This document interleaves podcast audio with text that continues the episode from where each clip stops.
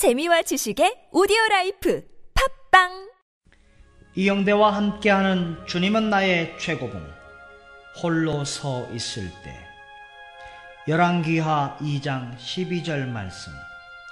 엘리사가 보고 소리 지르되 내 아버지여 내 아버지여 이스라엘의 병거와 그 마병이여 하더니 다시 보이지 아니하는지라 하나님께서 엘리야를 당신에게 주시는 한 그를 의지하는 것은 잘못된 것이 아닙니다. 그러나 엘리야가 떠나야만 하는 때가 온다는 것을 기억해야 합니다. 이제 하나님께서 의도하지 않으시기 때문에 엘리야가 더 이상 당신의 인도자와 지도자가 될 수 없을 때 당신은 말합니다. 나는 엘리야 없이는 갈 수 없어요. 그러나 하나님께서는 당신이 가야 한다고 말씀하십니다.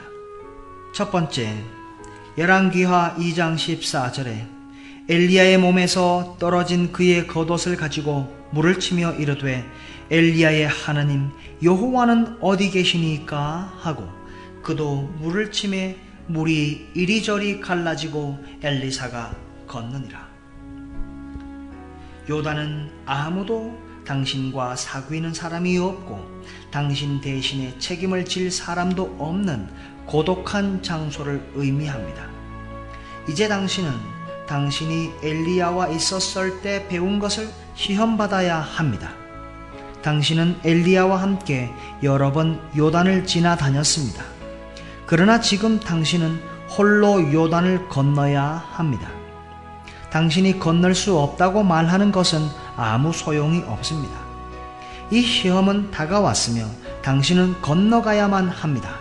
만일 당신이 믿었던 그 하나님이 정말로 당신의 하나님인지 알기 원한다면 홀로 당신의 요단강을 건너십시오.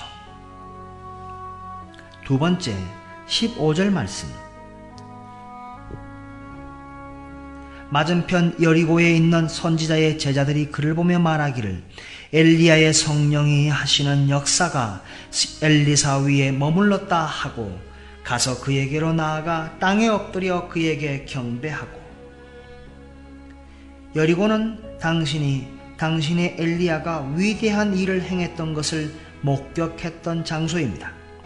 그래서 당신의 여리고에 오면 당신은 하나님을 신뢰하면서 앞서 나갈 강한 의향이 없습니다.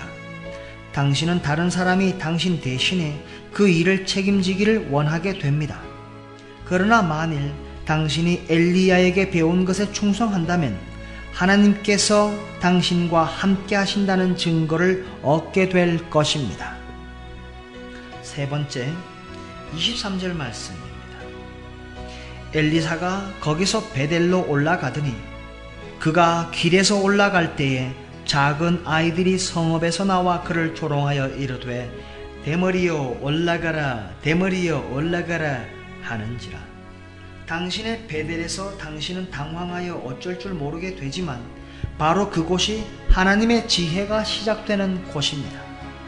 궁지에 몰리면 당황하게 되고 정신을 잃기 쉽지만 정신을 차리십시오. 하나님께 진실하게 서면 주님께서는 주의 진리로 당신의 삶을 붙드셔서 거룩한 산 제사가 되게 하실 것입니다. 당신의 엘리야에게 배운 것을 실천하십시오. 그가 남긴 고독과 기도를 사용하십시오. 하나님을 신뢰하기로 굳게 결단하고 더 이상 엘리야를 찾지 마십시오. 우리는 홀로 서 있을 때 하나님께서 가야 한다고 말씀하십니다. 요단에서 홀로 서 있을 때 가야 하고 여리고에서 홀로 서 있을 때 가야 하며 베델에서도 홀로 서 있을 때 가야 합니다.